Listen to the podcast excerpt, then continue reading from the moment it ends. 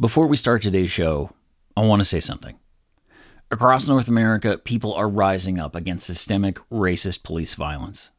The drug war in Canada and everywhere else has been a white supremacist project from day one. The police are its shock troops. It's a war on Black, Indigenous, and poor communities. And that's no accident. It's part of the plan. For years now, the Vancouver Area Network of Drug Users has said that we need to defund the police. But instead, Vancouver police budgets have shot up over the last decade. Vancouver cops have become more militarized, with acoustic weapons, battle-ready cop cars, and an armored personnel carrier. Cop show storylines with good guys and bad guys, and politician narratives about security and chaos are so ubiquitous. Sometimes our collective imagination itself becomes policed. But now, hundreds of thousands of people are defying that cop within, and the cops on the streets, to imagine a future without police. The Crackdown editorial board knows police violence intimately, and we stand with everybody fighting anti-Blackness, colonialism, and police brutality.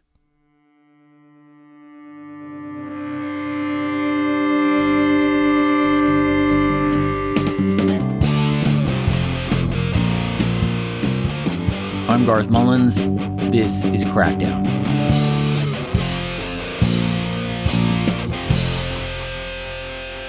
Episode seventeen, Class Action.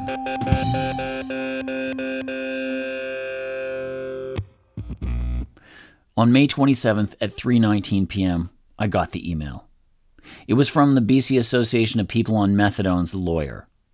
It said, "Hi Laura, hi Garth. Please see attached draft of our proposed class action." I felt prickles in my scalp. Keep it confidential for the moment. I'm hoping to file next week.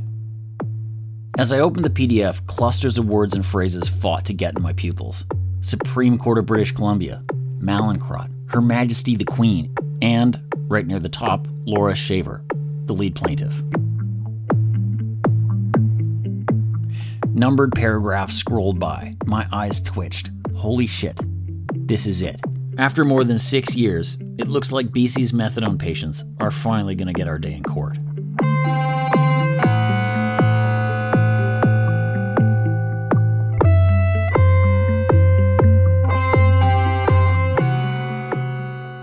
If you listen to this show from the start, you know the story. Back in twenty fourteen, the government switched nearly fifteen thousand people from generic methadone onto some new cherry-flavored stuff called Methadose. Most people didn't get a choice. That was just the new deal. But people suddenly started waking up dope sick, many for the first time in years. We fought to get the old stuff back ever since, but the government has denied us over and over. More recently, we've won a few concessions, but most people are still on methadose. I pour a coffee and sit down with my laptop. I start to read the notice of civil claim right from the start. One paragraph vibrates on the screen. Paragraph twenty-two. It says the switch was one of the, quote, contributing causes to the overdose epidemic. I remember going to memorials. It felt like every week back then, but nobody believed us. To see it here, in black and white, it's electrifying. But then I started to get nervous. Our little group, B C A P O M, is going up against some very powerful forces. What have we gotten ourselves into? So what do you want to do? I guess uh, we could both stand under here. Here, I'll, uh, let's just stand apart. I got, I got this mask. Okay. Laura Shaver and I have been friends since before the switch. Laura's a methadone user and the president of the B C Association of People on Methadone, where I've been a member for years. She's also one of Crackdown's editorial board members. I told Laura I wanted to meet her and talk about the case, so we decided to meet up outside, on the street, standing two meters apart. I was wearing a mask and it was raining. It all made for a little bit of a weird conversation, but I didn't care. Um, so, like, you are the lead plaintiff in this yeah. case. That means you're representing just about anybody who was affected by methadose, methadone, all of this stuff. Uh, how does that feel? That feels like, uh, it it feels heavy. Like it, how do you mean? Like, well, it's, it's, it's so important. So many people's lives were affected. People died. I went into my pharmacy and I gave the prescription to my pharmacist. This is a clip from Crackdown's second episode, Change Intolerance. In this piece, Laura describes the first few days after the switch. Laura didn't like how the new stuff tasted. Aside from that, things seemed okay. But then, a few days later... It was the middle of the night, I think February third. Um, I woke up feeling like uh, my legs would were moving and couldn't sleep, and I felt like twitches. This, by the sixth of February, I was really, my body really felt it. Like it was, it, it, it was bad, and I started to use, I started to use heroin right then, right away, because I'm not, I, I can't do withdrawal. It doesn't work for me. No doubt. I was, I was clean for many years. It would take like four to six days. I was, I was a fle- full-fledged injection opiate user again. I'm reading from the notice of civil claim now. The forced switch to methadose caused or contributed to adverse consequences for Miz Shaver. Miz Shaver relapsed into using non-prescription drugs, including heroin and the synthetic opioid fentanyl. Miz Shaver experienced social destabilization and physical and psychological battering as part of the opioid treatment relapse. And this didn't just happen to Laura. Virtually everyone in the B C Association of People on Methadone just stopped turning up to meetings. One of those people was Charisse Keewatin. You know, my best friend, my comrade, is one of the people that died. You can see in pictures, we have pictures of Charisse, where it shows, it shows her depleting. Sh- Charisse is ten years younger than me, I think, she, or was. Charisse is, and and, yeah. and when we when I looked down at her, at the Glenhaven Memorial Chapel down there, in the coffin, she looked like she could be my grandmother. She did. That five years of being dope sick every day put so put a generation of aging on her, you know? Yeah, dope sick means death. Eventually, a professor named Ryan McNeil started to study what happened. Ryan's now Crackdown's scientific advisor. Back then, he really listened to what we were saying. And when his paper came out, that was the first time we felt like, hey, maybe they'll listen to us now. Maybe we can get the old stuff back. But it didn't work out like that. Do you remember all the times when we went in there? When we went to those meetings with the college, with Mallinckrodt, with the government, when Charisse came with us. And Charisse, when she was still alive, we met, you and me and Charisse. We met with the minister.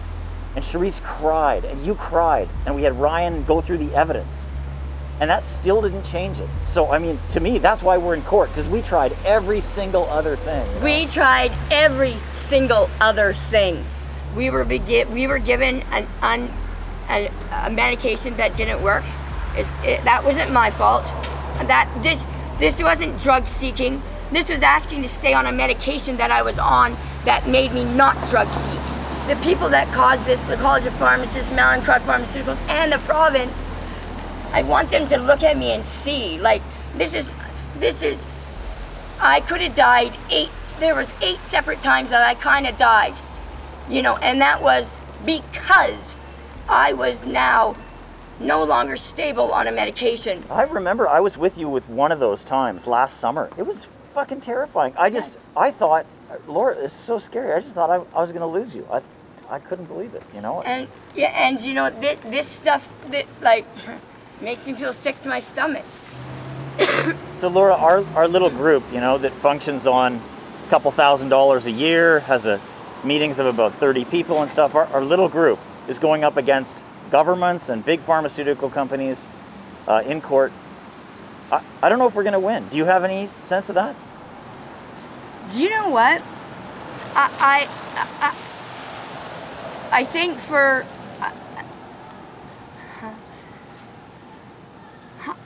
I don't know.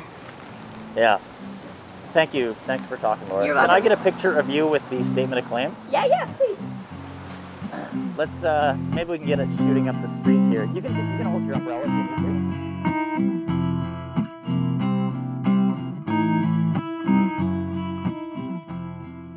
need to. After talking to Laura, I decided to call Jason Grattle. Jason is the lawyer behind this case. He's worked with Laura before. They took the government of B C to court for docking people's welfare checks to pay private methadone clinics. Jason's also worked with me too. So, you know, um, I I, I remember kind of getting to know you a little bit, maybe ten years ago. Like you've you you've obviously you've been at this for a long time, and you you represented me personally and other activists around the twenty ten Olympics. You know, um, when we were getting targeted for harassment by the cops. And you've, um, you know, you've been watching out for people around the neighborhood and, and, you know, like, um, all, all these different kind of cases. What, what, what draws you to this work? Well, I, I myself, uh, I find it very, very empowering. It's one of the delightful things about going to law school is that whenever you see something that uh, offends you or bothers you or grates against your values, you can go file a lawsuit to try to rectify it. You just print it up on your laser printer and file it. All you need is a client. So, and now you're involved in the lawsuit on behalf of, I guess, the methadone patients of B C, and naming the provincial government, the College of Pharmacists, and a big pharmaceutical company. Um, can you describe the case a little bit? What What is the case? Well, the case uh, uh, is a class action. Okay, so break it down. Yeah, what's a what's a class action? Yeah, an indi- a class action is an individual case where if you can persuade a court that it's appropriate to do so, that individual case can stand in legally for the claims of however many people are part of the class. And so um, provided they have common legal or factual issues, the individual case stands in for everybody's case. So in this case, all the shit that happened to Laura happened to all these other people, and so she kind of represents them. That's right. So if... So that means if the if the case gets certified as a class action, then if Laura wins, everybody wins on the common issues.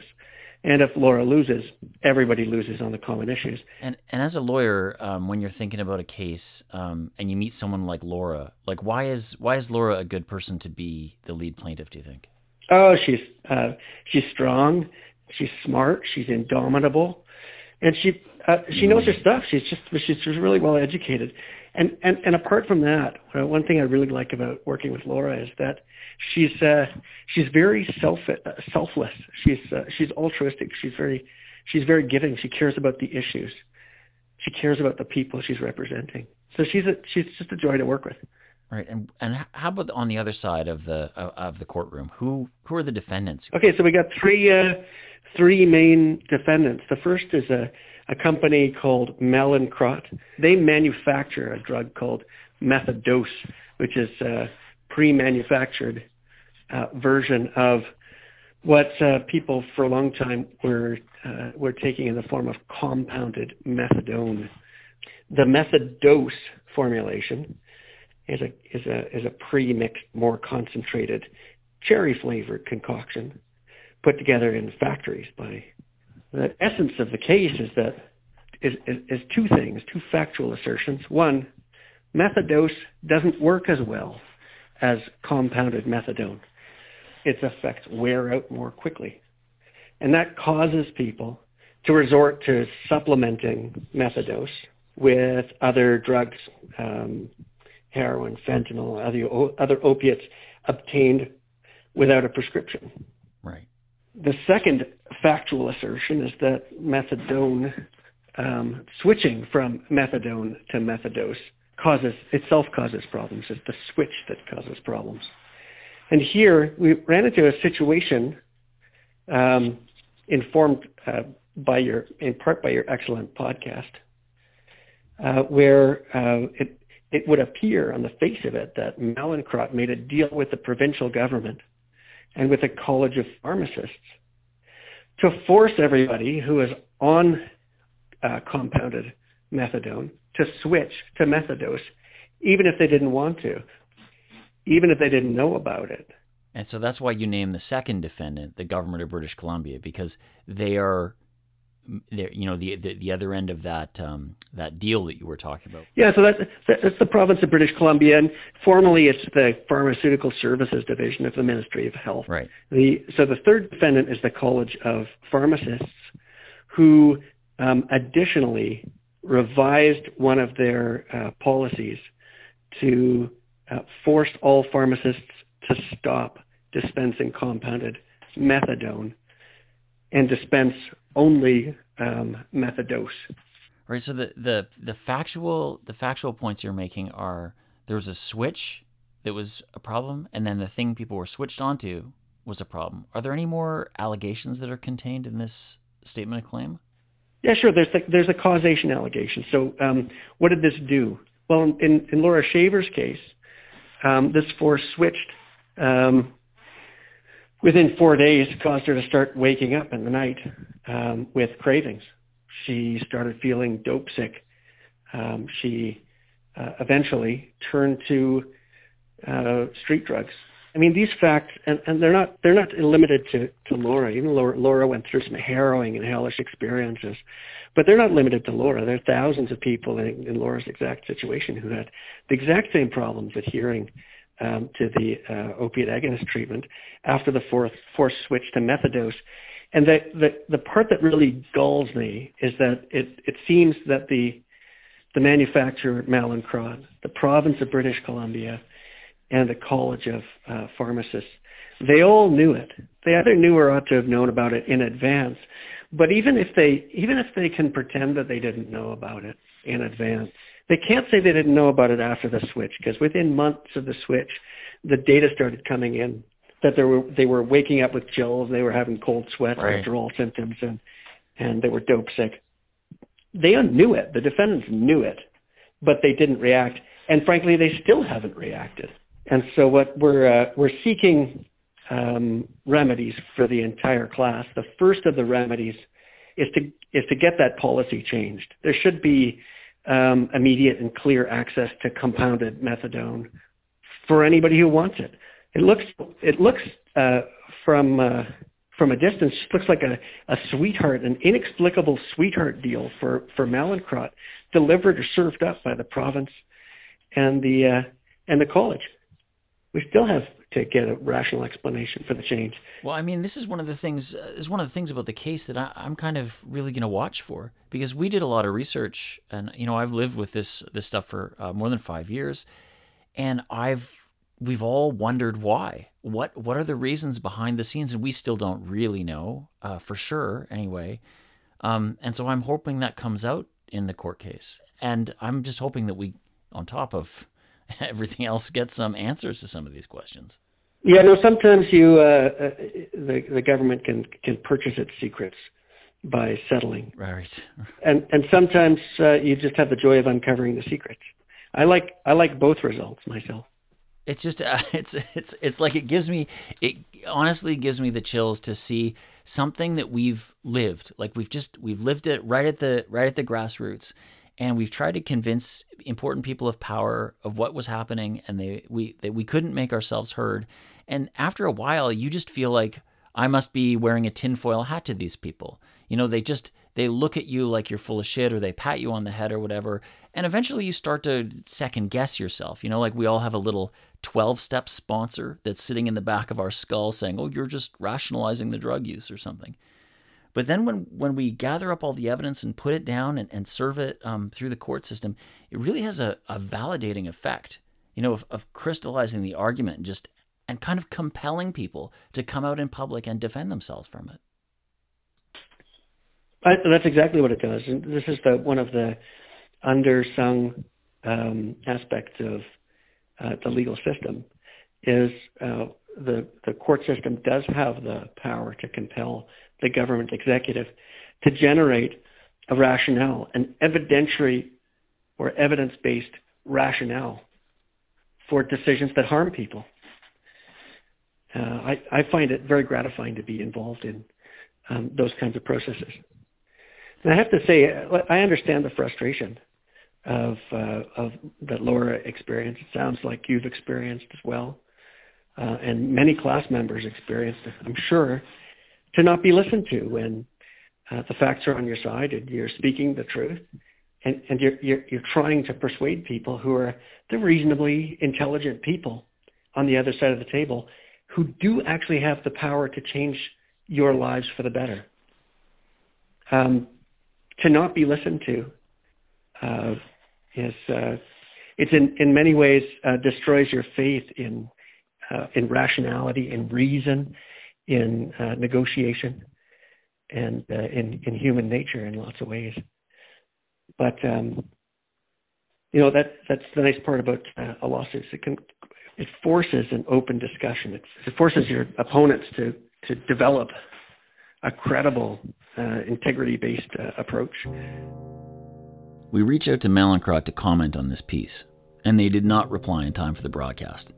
The College of Pharmacists and the Ministry of Health told us that they will not comment because the matter is now before the courts. Mallinckrodt and the college and the ministry have a couple more weeks to respond to the statement of claim.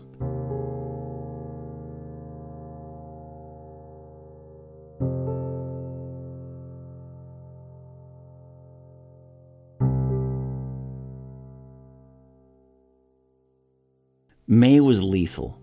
More people in B C died of overdose last month than in any other month ever. The coroner recorded one hundred seventy suspected illicit drug toxicity deaths. That's a forty-four percent increase from April, and it's up ninety-three percent from May of twenty nineteen. We knew those people. They were friends and family, colleagues and comrades. This lawsuit is not just about two formulations of methadone. It's about the overdose crisis itself and the government decisions that contributed to it. This is what happens when we're shut out.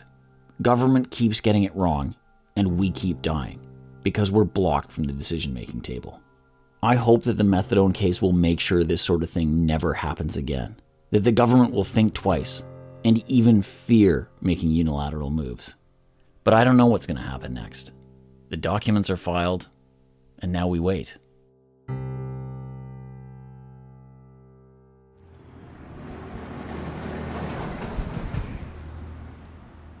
Crackdown is produced on the territories of the Musqueam, Squamish, and Tsleil-Waututh nations. There have been mass arrests across the U S, and protesters are sitting in jail right now. But you can help. You can donate to community bail funds. They get people out and prevent them from languishing in pretrial detention. They're also fighting to end the rotten practice of cash bail entirely. Find out more actions, links, and readings in the show notes. Our editorial board is Simona Marsh, Sheldon Castor, Greg Fess, Jeff Loudon, Dean Wilson, Al Fowler, Laura Shaver, Dave Murray, R I P Dave, and Charisse Keewatin, R I P Charisse. Crackdown's senior producer is Sam Fenn. Our producers are Lisa Hale and Alexander Kim. Our science advisor is Ryan McNeil, assistant professor and director of harm reduction research at the Yale School of Medicine. Ryan and his partner Laura just had a baby. Welcome to the world, Cooper. I'm Garth Mullins, host, writer, and executive producer. You can follow me on Twitter at Garth Mullins. Original score written and performed by Sam Fenn, James Ash, and I. Our theme song was written by me and Sam with accompaniment from Dave Jens and Ben Appenheimer. We make this podcast with funds from the Canadian Institutes of Health Research and the Social Sciences and Humanities Research Council of Canada, and from our Patreon supporters. Stay safe, and for fuck's sake, keep six. You have been listening to a Sided Media production. C I D E D. Find out more at sided media dot c a.